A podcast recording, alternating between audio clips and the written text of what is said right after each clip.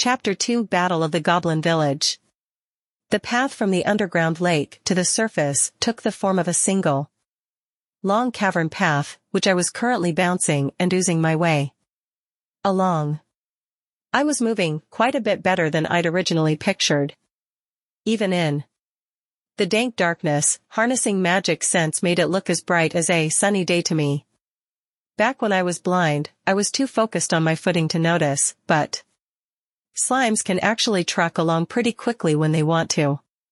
I never got particularly fatigued, but there was no real reason to hurry either, so I tended to keep it at a regular walking rate by human standards.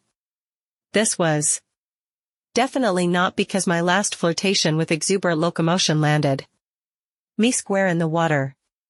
As I plodded on, I found that the path was blocked by a large gate, the first man-made object I had seen in this cave. Very suspicious, but it didn't throw me off much.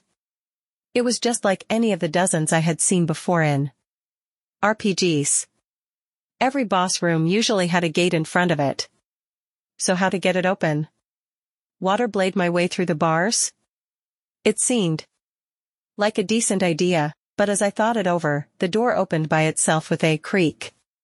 Flustered, I scurried over to one side of the path and watched. Phew. Finally got this thing open.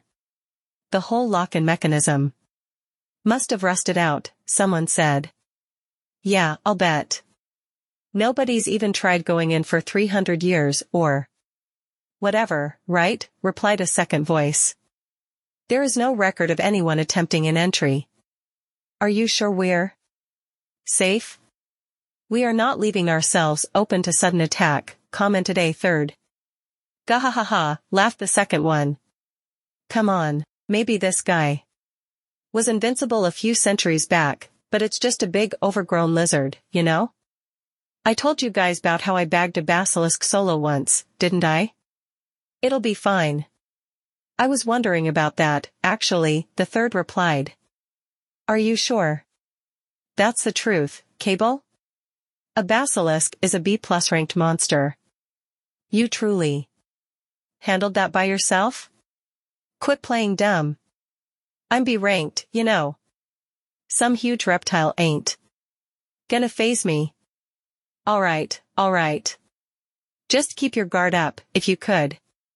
And remember, we can always use my escape skill if things turn sour. Can we save the friendly chit-chat for later? The first interjected. I need some quiet. It's just about time for me to activate concealing arts. Three of them, it sounded like, none of them making much of an effort at stealth. And I understood everything they said, too. Odd. Received. Your magic sense skill can be adapted to decipher sound waves that have willful meaning stored inside them. Okay. So I couldn't speak to them, but I could get what they were saying. That was good. I was never too gifted at foreign languages. I was always one of those kids in the back of the class, bitching all like, why do I need this? I'm never gonna live outside of Japan, anyway.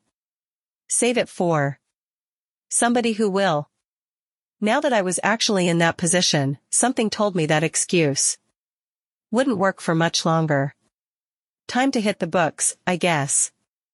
But that wasn't important. What should I do? That was a tougher question than opening the door, for sure. I didn't know what they wanted, but if I had to guess, they were adventurers. Treasure hunters, maybe? These were the first humans I'd encountered in this world. I had an urge to tail them to see what they were up to. But, ooh, if a slime who couldn't speak their language showed up, what would they do? Slice me up with impunity, I'd bet. Better save it for next time. Safety first. I could save the human stuff for when I could talk to them. The slim man leading the trio did something, and the three of them suddenly began fading from sight. Not entirely, mind you. He did mention a concealing something or other, some kind of skill, presumably. I wonder what he learned that for. Not for sneaking into people's bedrooms, hopefully. How scandalous.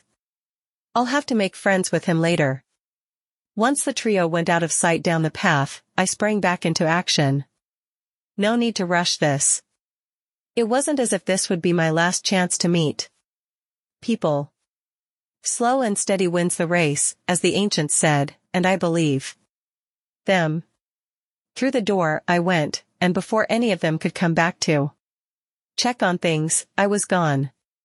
Proceeding a fair distance from the door, I arrived at an intersection with several paths branching out from it. Which one would bring me to the surface? Thinking about it wouldn't help much, so I chose a path and headed on down the cavern path. Flick. Flick. Our eyes met. Slowly, I averted mine. There was a gigantic, ominous-looking serpent. In front of me, a jet-black one with thorn scales, tough skin, and an appearance that made the snakes of earth look positively cuddly. This creature in my path made me feel like a deer, or a slime, in the headlights. My mind went blank. Maybe I'd be okay if it didn't notice me? Slowly, I tried to slide myself back. No luck. The black snake reared its head upward, matching my movements. It flicked its tongue at me as it silently menaced me with its eyes. Damn it. It's not letting me off the hook. We didn't need to exchange any words for that much to be clear. Should I fight it? I had this killer finisher that I'd spent the last week training for, didn't I? It's just that, you know, fighting a monster like this would take a bit of an extra oomph. In other words, I was crapping my pants. But hang on.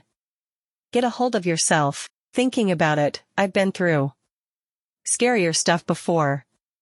Remember Veldora? Compared to that dragon, this guy. Hell, maybe it's not so scary after all. Maybe this is all gonna work out. With a somewhat calmer mental state, I took a moment to size up the dark snake. It must have been thinking that it had stunned me into silence, that I was unable to move. Probably coming up with ways to land the final strike on me. Maybe it found the concept of swallowing me whole to be too bland or something. Well, no point holding back. Without another moment's hesitation, I squared up toward the snake's neck and unleashed a water blade.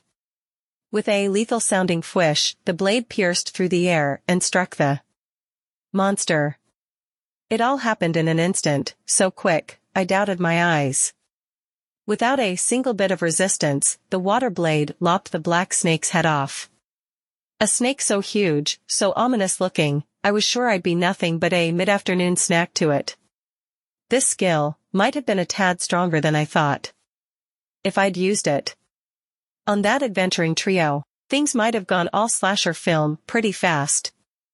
Good thing I'd had the foresight to try it on a monster first. Before I go on, let's do a quick recap of what was occupying my stomach at the moment. Veldora, 15%. Water, 10%. Medicinal. Herbs, recovery potions, and the like, 2%. Ore and other materials, 3%. Grand total, about 30% in use.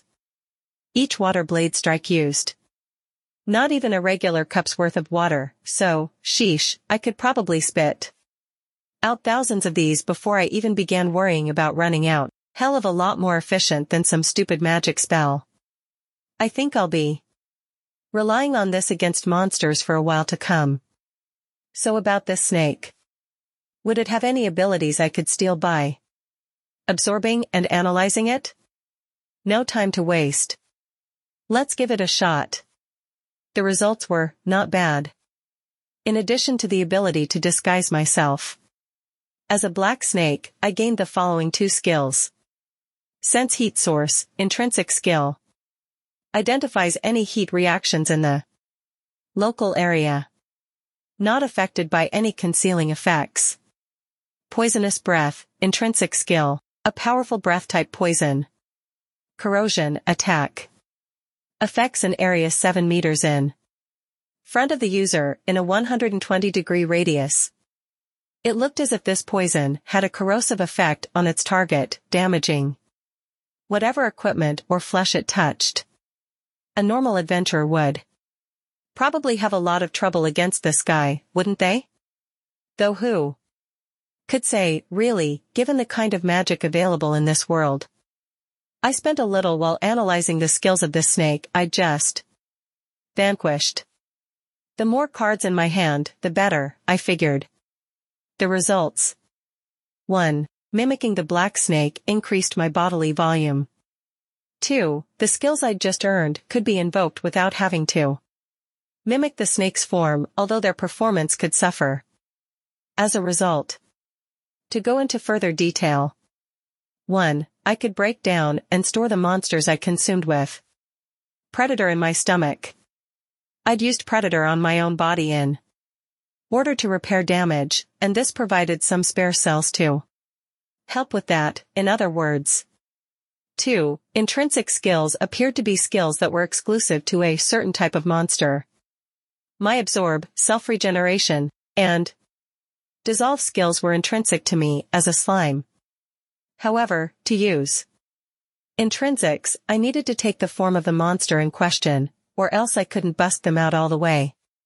I could still use them in part, though, and some skills, like Sense Heat Source, seemed to work just fine either way.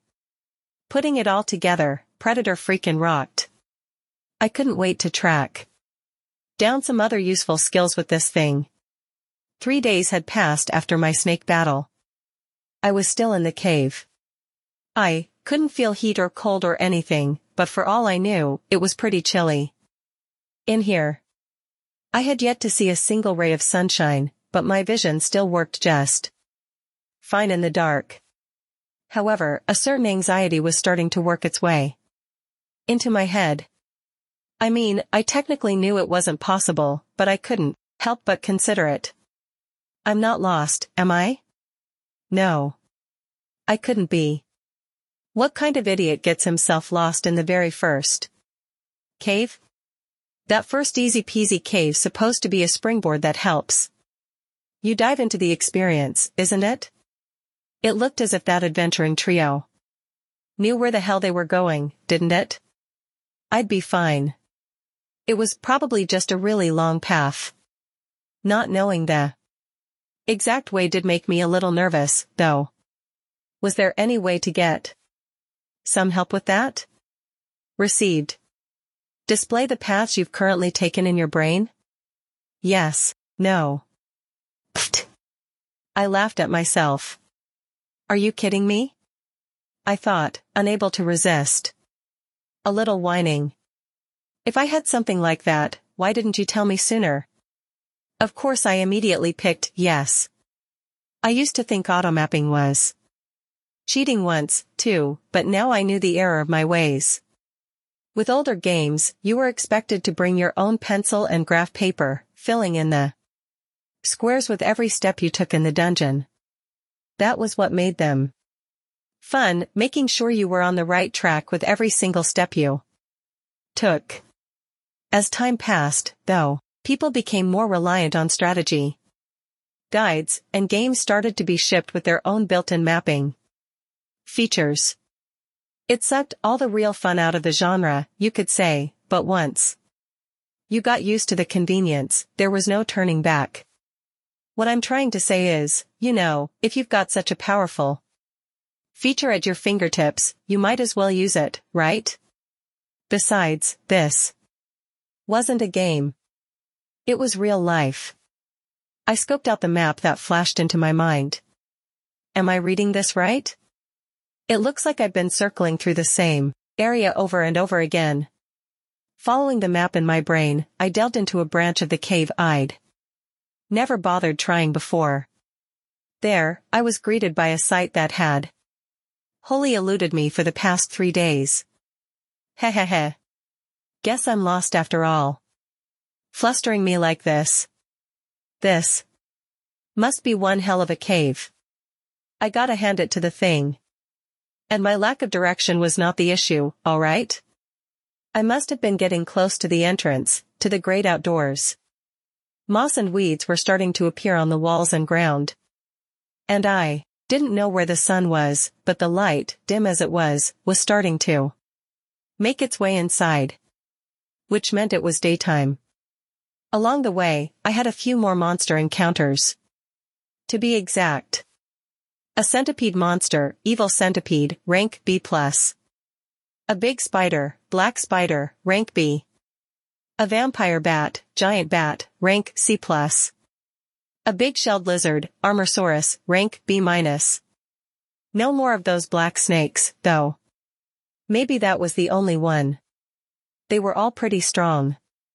Not that I'm one to talk, given that water blade was still enough to end a battle all by itself.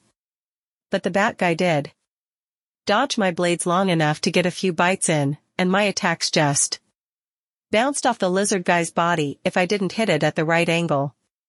They wouldn't all go down easy. The centipede concealed itself long enough to attack me from behind, but between magic sense and sense heat source, I had enough of a bead on my surroundings that I was fully prepared. One water blade tossed behind me was all it took to end that encounter. The spider, on the other hand. Oof. I always had a hang-up when it came to bugs in the first place. It was as if I was physically repulsed by them. Just one look was enough for me, thanks. Transforming into a slime must have powered up my mental fortitude as well, though, enough that I fought that guy without running away, screaming, "Sorry, dude, you're getting full blast." 5 water blades at once, thrust deep into its thorax. I didn't want it in my sight for another moment. Not that it stopped me from consuming it afterward, though, nor any of the other guys. Survival of the fittest and all, the spider and centipede gave me a little pause, yes, but I soldiered on. If any cockroach monsters showed up, though, I was definitely making a sprint for it. It wasn't a matter of winning or losing. Just because I could didn't mean I always should. Between this and that, I managed to absorb quite a few monsters in this cave. Let's go over the skills I acquired. Black snake, poisonous breath, sense heat source. Centipede, paralyzing breath.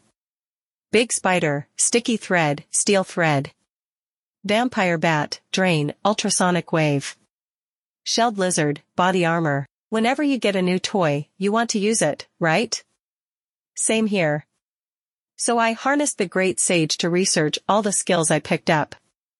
Basically, I didn't use poisonous breath from the snake. I actually transformed so I could try it out against the lizard, and, like, whoa.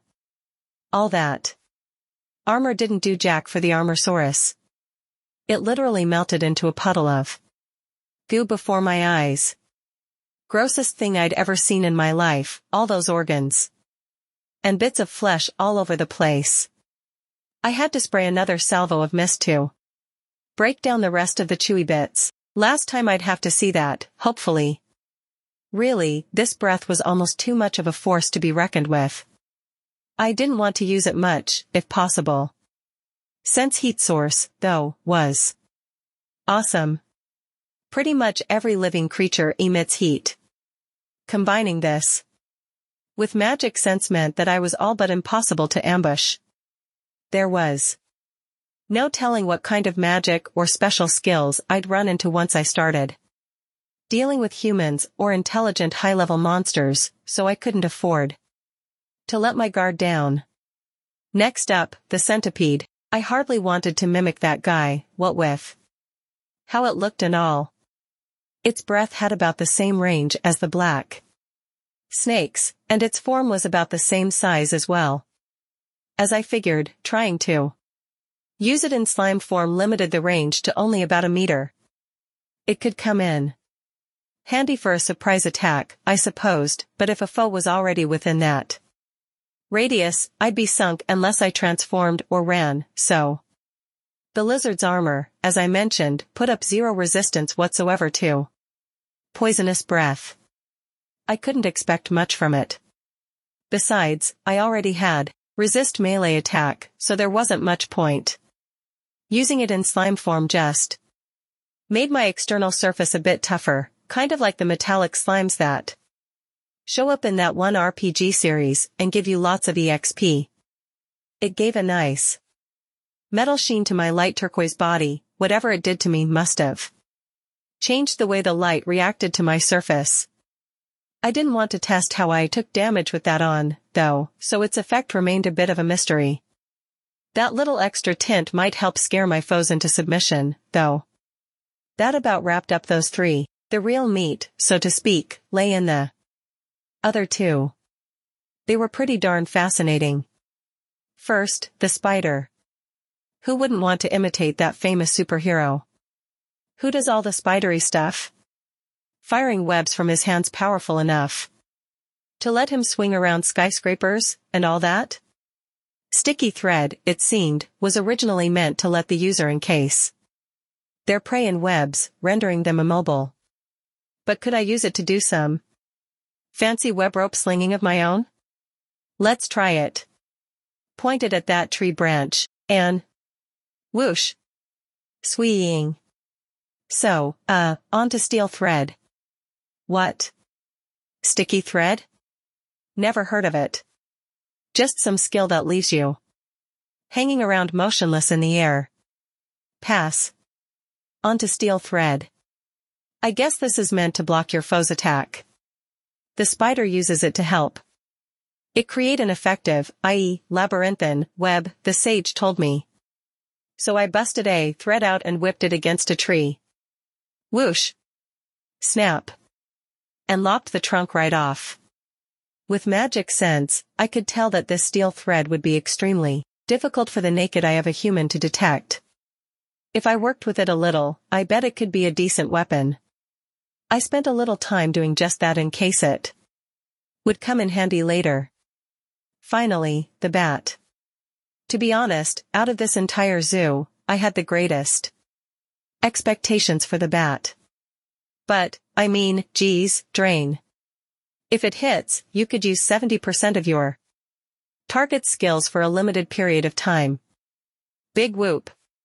Predator was far more effective.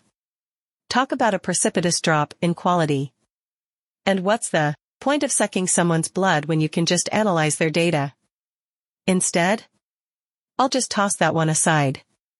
Ultrasonic Wave, on the other hand, piqued my interest. This skill had the effect of confusing your foes or making them lose consciousness, but it was originally used for echolocation.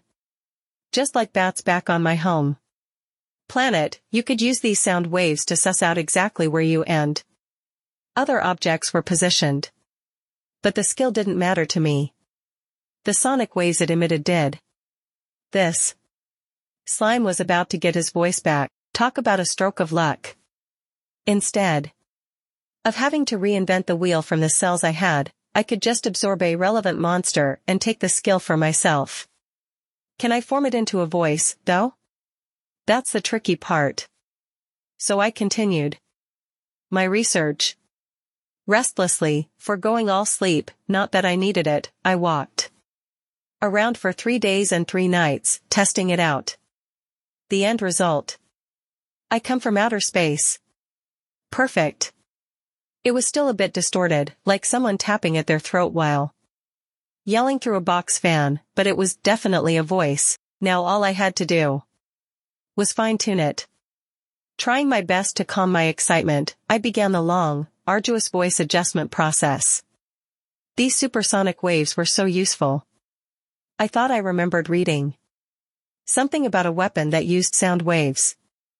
A sonic buster or sonic blaster or something like that? Could I do that? Received. There is a chance that the skill, Super Vibration, may be derived from ultrasonic wave. This cannot be acquired at this time. So I need to derive it or change the skill somehow? Not much to go on, but nothing doing for now, I guess. Not like everything's gonna be handed to me on a silver platter. Maybe I'm getting too greedy, but the more cards in your hand, right? No need to push things along too fast, though. Obtaining vocal cords is a huge coup by itself. I should be happy with it. Looking back, I'd obtained a ton of skills in pretty short order as I wandered around, continuing with my research as I aimed for the exit. And while it took some time, I eventually made it. The outside. The first time I got to bask in the sunlight of this world. Feels as if it's been a while, going outside like this. It has been several months, come to think of it. Hopefully the light wouldn't burn or melt me. Like a vampire, although as a monster, I would reportedly have an instinctual knowledge of what would be dangerous to my continued existence. People do things they know are bad for them all the time, right? No joke. We could learn something from these monsters. The cave, it turned out, was in a forest. The exit was just a hole at the foot of a mountain, more of a small hill, really, which stood out against the vast trees that surrounded it. In fact, thanks to the dense foliage, this hill was the only point you could see the sun from. Take a step into the forest, and all appeared to be dim darkness again. Climbing to the top of the hill, I saw some kind of strange pattern carved into it. A magical pentacle or something? Sure seemed like it. Maybe those adventurers I bumped into were responsible? Guess it doesn't matter much. A wise man keeps away from danger, as they say. I sidled off. A fair amount of time had passed since I left the cave. The sun was starting to set, which indicated that I must have reached the cave exit right around midday. I had a surprisingly accurate internal clock, and it would have been nice if it could have aligned itself with a standardized sense of time. And the moment I thought about it, it happened. Sheesh. Is it this easy to do stuff like that? This sage is one heck of a personal assistant to have around. Anyway, it was now past 4 in the afternoon. About time to prep for dinner, but sadly, I no longer had to eat. I could, but the meaninglessness of the gesture would probably just make me feel empty inside. So I kept messing around with the new skills I'd obtained from the monsters I'd consumed in the cave. How to use them, neat ways to combine them, whatever else I could do with them, etc. Speech was a particular focus. That was what occupied my time as I continued down the path I'd found. No particular destination. It would have been nice if there was a town or village with someone nice I could have talked to, but everything had been incredibly quiet over the past few days, after getting attacked so frequently. In the cave, I hardly got any attention at all outdoors. Just once, while practicing my elocution, a pack of wolves started stalking me. I tried to threaten them, I said, and that was all it took. Yipe. With pathetic yelps, they scampered away. We're talking multiple enormous canines, each easily 2 meters or so in length, and the sight of a slime freaked them out. Pathetic. Not that I minded being left alone. Getting a wolf's sense of smell would be neat, though. The reaction surprised me enough that I began paying closer attention to my surroundings. Turned out it wasn't just the wolves, not a single monster out there dared get within several meters of me. Were they really that scared?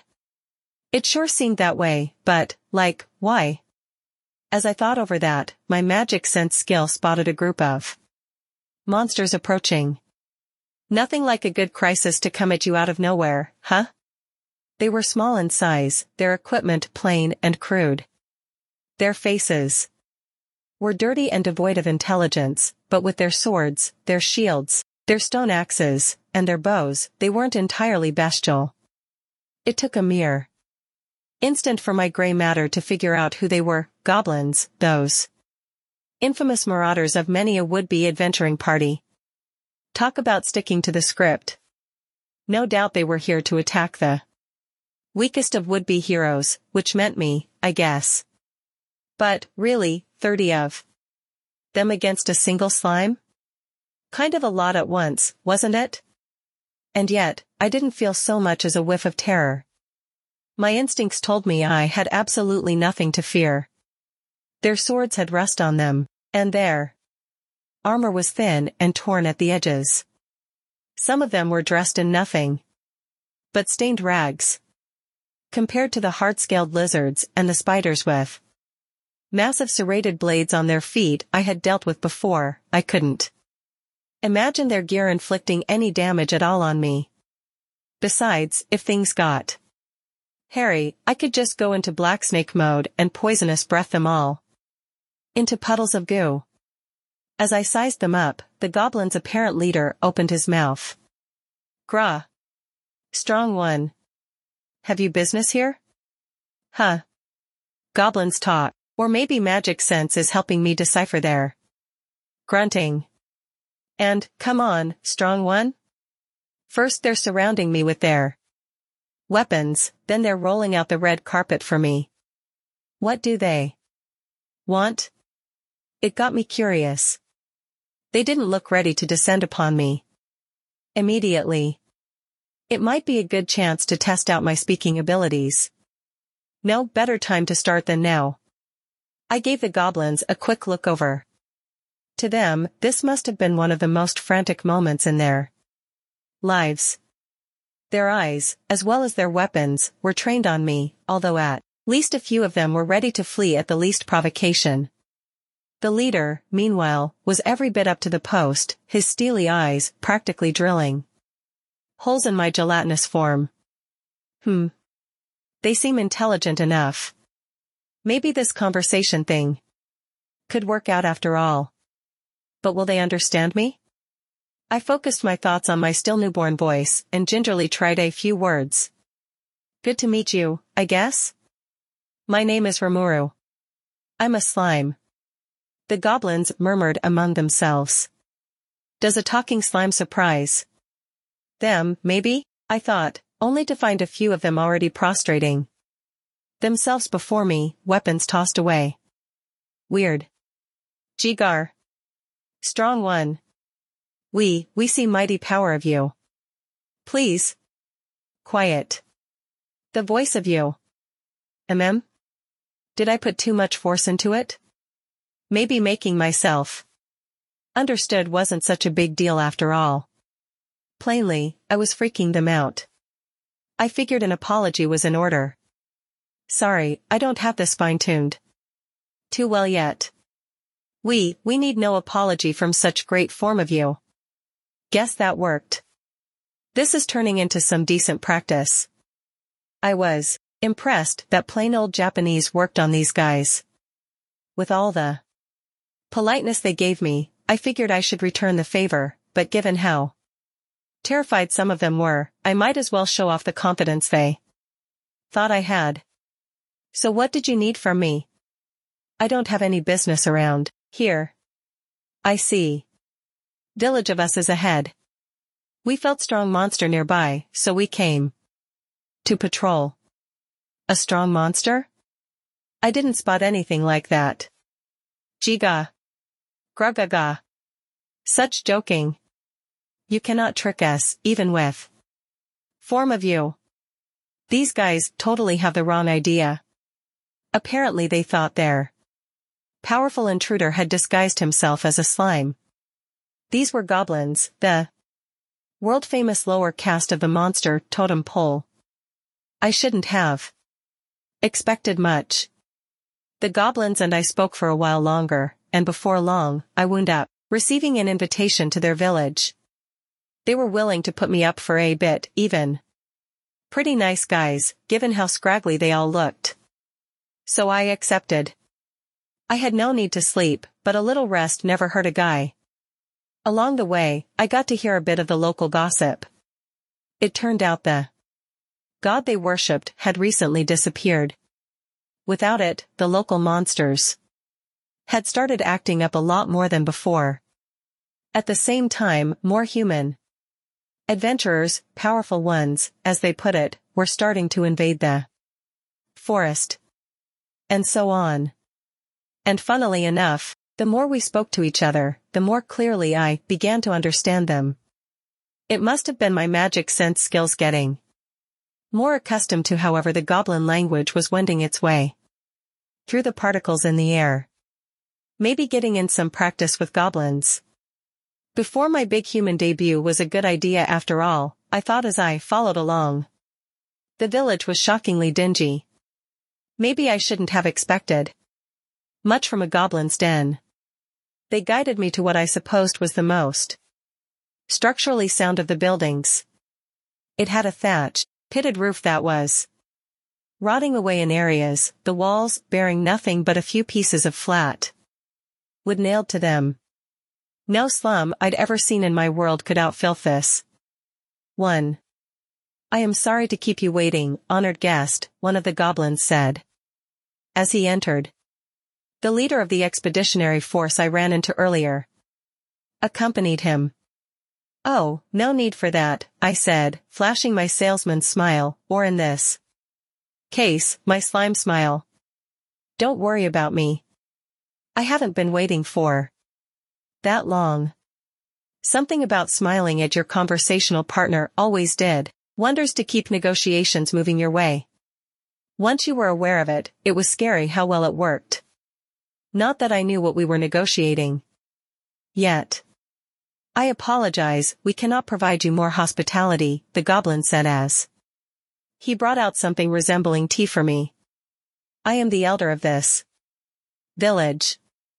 Even goblins must have this stuff," I thought as I took a sip, well, technically, slid my way over the teacup, but same difference. I couldn't detect any taste from it, which made sense, since I didn't have that sense. That might have been for the better, for all I knew. My analysis skills didn't detect any poison, but reportedly it bore a bitter, acrid flavor. It was good to see the goblins trying to play nice with me, though, so I made sure to politely drink it up. Then I decided to get to the point. "So to what do I owe the favor?" I asked. "What made you decide to invite me over to your village?" This had to be more than monsters acting buddy-buddy with each other. The village elder shivered a bit. Then, firming up his resolve, he turned to me. "You have heard, I trust, that the monsters have been more active around here as of late?" I had, on the way here. "Our god has protected the peace in this land for generations, but about a month ago, he hid himself from us. That has allowed the nearby monsters to start meddling with our lands once more. We do not wish to let this continue, so we have fought back, but from a raw power perspective, we face an uphill climb." Was he talking about Veldora? It would match time-wise. But if the goblins wanted my help. "I understand you well enough, but I'm just a slime, so I'm not exactly sure I can provide the help you need." "Grahaha. Trust me, no need for modesty. It is no mere slime who can emit the mystical force you do. I cannot imagine why you are taking that form, but you have a name bestowed upon you, yes?" "Mystical, what? What's that?" "I don't remember busting anything like that out." I focused my magic sense on myself instead of my environs. Then I realized it. There was, in fact, some kind of ominous-looking aura covering my whole body. You'd think I would have noticed that in the midst of all the monster transformation and body armor malarkey, but it was too late now. Phew. Talk about embarrassing. Here I am, exuding all this mystical stuff, and I didn't even bother to say, "Excuse me." I felt as if I were walking down the middle of Main Street, bearing everything I had to the world. With all the magicules in the air over in the cave, I'd been completely oblivious. This is bad. Really bad. But at least it explained how the monsters in the forest reacted to me before now. Not too many of them would have wanted to take on this hombre. No one was stupid enough to be fooled by appearances. Well, might as well run with it. Hee hee hee. Impressive, Elder. You noticed? Of course, my friend. Even in the shape that you are, there is certainly no hiding the strength inside you. Ah. Well, if you spotted me, then I guess you guys have a lot of promise. Now I'm digging this. Let's just pull the Elder strings for a bit and talk my way out of trouble. At the same time, I tried to find a way to extinguish the mystical aura around me, futzing around with the surrounding magic, too. Try to push it back in. Oh. Were we being tested, perhaps? Then I certainly hope we are. Worthy. Many would be cowed to submission by such a force. By this time, my mystical whatever was mostly hidden. I was back to being just a regular old slime. Funny to think, though, earlier, if I had looked like any old slime on the street, would the entire forest have tried to kill me? That would have been a bummer. You're right. Anyone willing to speak to me without being frightened by my mystic powers must be worthy indeed. Worthy how? I wondered to myself silently. Haha. Thank you very much. I will refrain from asking you why you hide your true form, but I do have a request of you. Would you be willing to listen to it? About what I figured. Nobody would go up to a fearsome, hideous monster for no reason at all. It depends on what it is, I said, trying to keep my swagger going. But go ahead. State your business. Here's the rundown. It turned out some newcomer monsters from the lands to the east had been pushing into the area, hoping to seize it for themselves. The area was home to several goblin villages, including this one, and even the small clashes so far had resulted in a large number of goblin deaths, including some named goblins. One of these named creatures was the sort of guardian of this village, and with his death, the value of keeping this village intact had declined dramatically. The other goblin communities had largely abandoned this land. Their reasoning was that they could coerce the newcomers to attack this village, buying them time to come up with countermeasures of their own. The village elder and the leader of the expedition who greeted me had tried to reason with them, but were coldly brushed away. The frustration was clear in their voices as the two of them explained. I see, I replied. So how many of you live in this village? And how many are battle ready? We have approximately 100 residents. Counting our womenfolk, about 60 of them are ready to fight. Doesn't sound like much. Pretty smart goblins, though, if they're keeping track that closely. All right, and what types and numbers are we talking about with the enemy? They are dire wolves, we believe, certainly wolf-like in appearance. Under normal circumstances, it would have to be 10 of us against one of them for us to have a fighting chance, but they appear to number around 100 themselves. Huh? What kind of impossible game is this? I turned my eyes toward the village elder. He didn't seem to be joking, his eyes were as sincere and dedicated as a goblin's could get. So these goblin fighters took them on in such small numbers, even though they knew they couldn't win? No. This information I told you. Those fighters risked their lives to obtain it. Oh. Might have been a rude question, there. Upon further questioning, the named goblin they'd lost turned out to be both the elder's son and the older brother of the scouting party. I spent a moment weighing the options, the elder falling silent as he awaited my decision. It might have been my imagination, but I could have sworn there were tears in his eyes. I was probably just imagining it, though. Tears don't go too well with monsters. Better pump up the swagger, I figured. That's how a feared monster should rightly act. Let's get something straight, Elder. If I help this village, what do I get in return? Do you even have anything to give? Not that I minded helping them out on a whim. But it took 10 goblins to maybe beat one big dog or whatever, and they'd be facing a pack of 100. It wouldn't be simple. I think a little blacksnake action could take care of them, but I can't just snap up this job without thinking a bit. We shall give you our allegiance. Please, grant us your guardianship. If you do, I promise we will swear our loyalty to you. Honestly, as gifts go, that's not much. But after experiencing 90 days of silent solitude, even talking to goblins was kind of fun. The thought of saving this dive probably would have disgusted me back in my human days, but right now, I was a monster. No need to worry about falling in a puddle and picking up some infectious disease any longer. Plus, those eyes on the Elder. I could tell that he was truly relying on me to say the right thing. The dire wolves ruled the roost over at the plains to the east, enough to give endless headaches to the merchants who plied their trade between the Eastern Empire and the kingdoms around the forest of Jura. Each one of them was the equivalent of a C-ranked monster, hardy enough that an adventurer could find his leg bitten off if he wasn't paying attention. The real threat, however, came when they roamed in packs. Only when a talented alpha was leading the horde did the dire wolves show their real worth.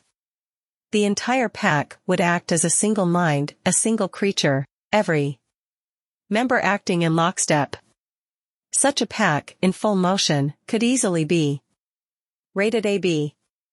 The eastern plains were located next to a wide grain-producing region, a vital lifeline for the Eastern Empire and one kept very well secured. No matter how cunning the dire wolves were, no matter how advanced their skills, penetrating the Empire's defensive lines remained a difficult task. Even if they made it through, doing so would rouse the full fury of the Empire, putting the dire wolf race's very future into question.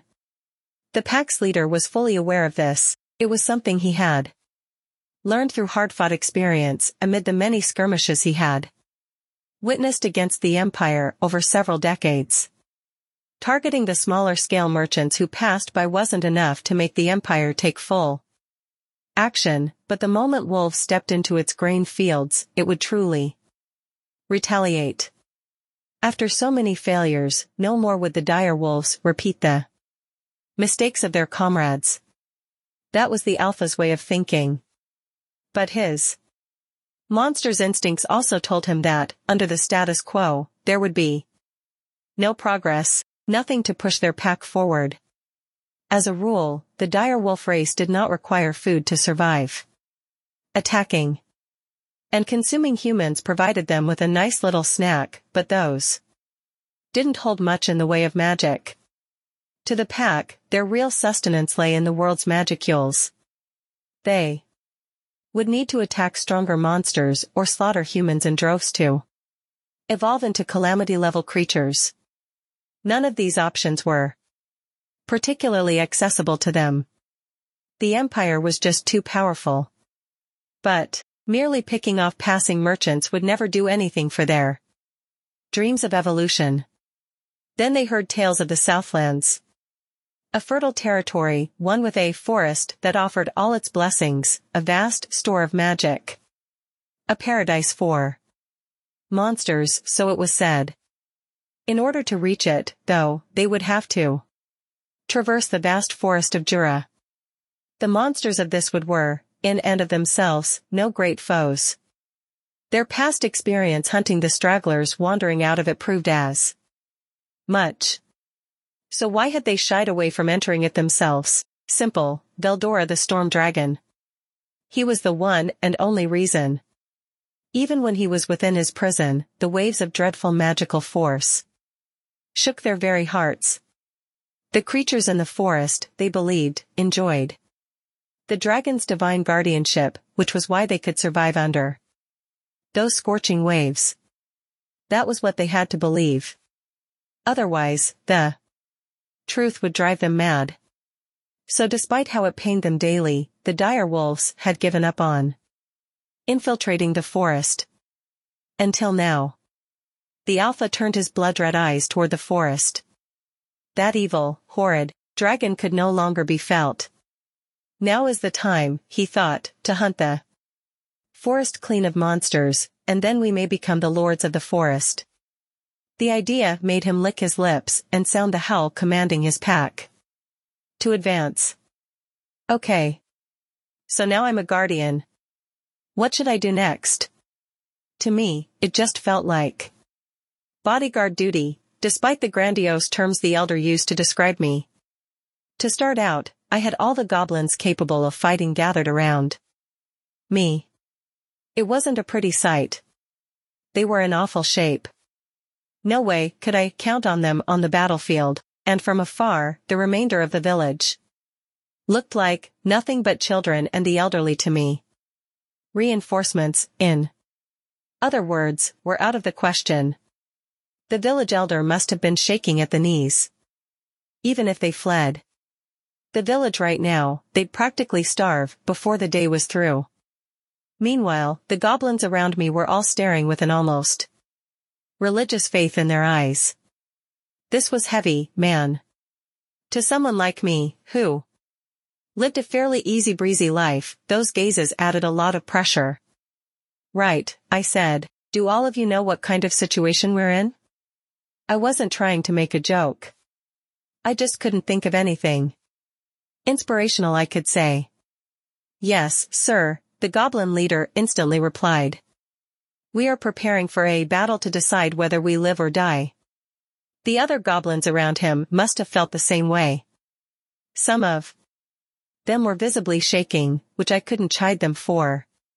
A person's mind can think one thing and their body do something very different.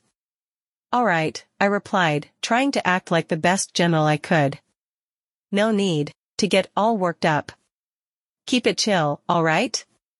Whether you're revved up or not, if we're gonna lose, we're gonna lose. Just focus on giving this everything you've got. That helped lighten my mood, at least. Maybe it worked better than I thought. Might as well get started, then. If I screw up, that might be it for these goblins. But I gotta stick to my guns. I wanted to bring some swagger into this, and now I'm gonna. With a moment to collect my thoughts, I gave my first order to the goblins, an order I would give many times to come. Night. The direwolf's alpha had his eyes open. It was a full moon, the perfect night for a battle.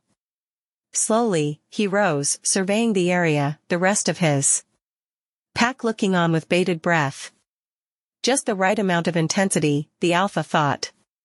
Tonight, they would level the goblin village, establishing a foothold for themselves within the forest of Jura.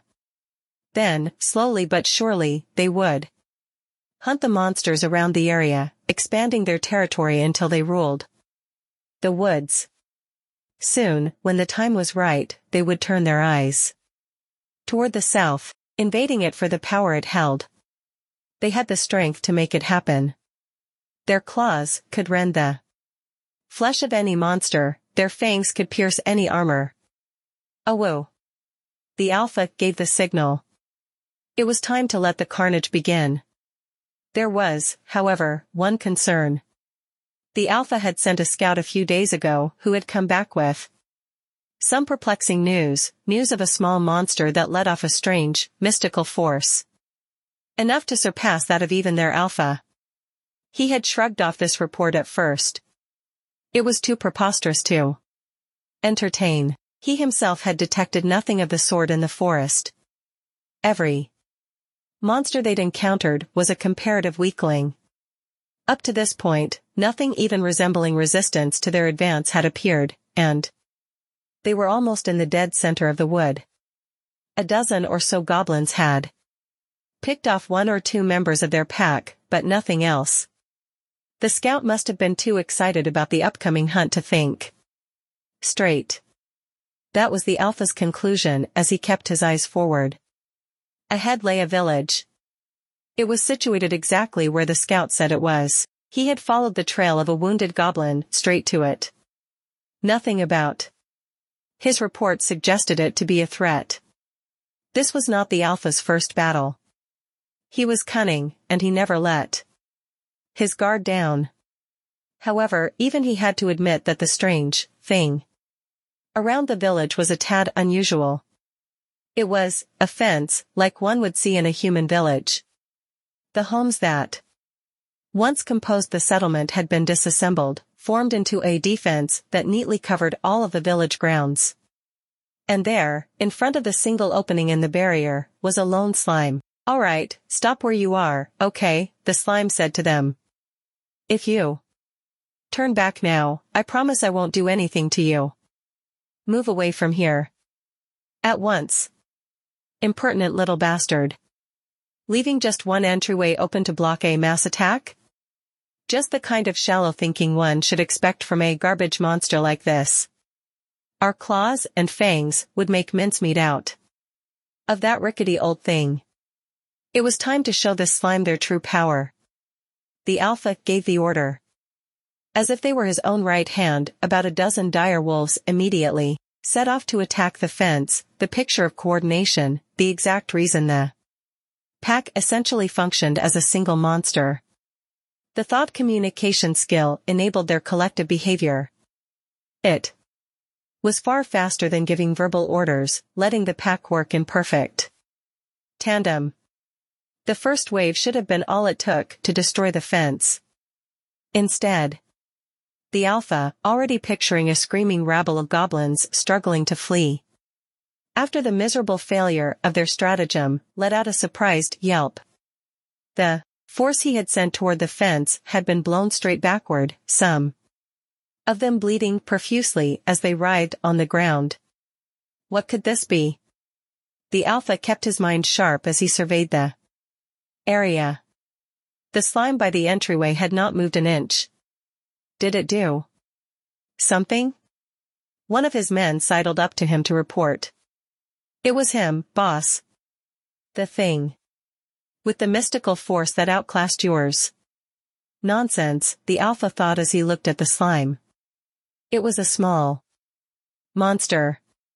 They would occasionally be born here and there along the plains. Even calling them monsters at all seemed absurd, their whole existence was petty. "That thing, holding more force than me," the Alpha fumed. Impossible, few, indeed, were the monsters more sly and crafty than the Alpha. He had years of experience to draw upon, and he could summon it on the fly to calmly, nimbly formulate a new plan. And his years of experience told him that this monster could not possibly be stronger than he was. Right there, for the first time, the Alpha committed a fatal mistake, one that would ultimately decide his fate. "You wretched little worm of a monster, I shall crush you to pieces."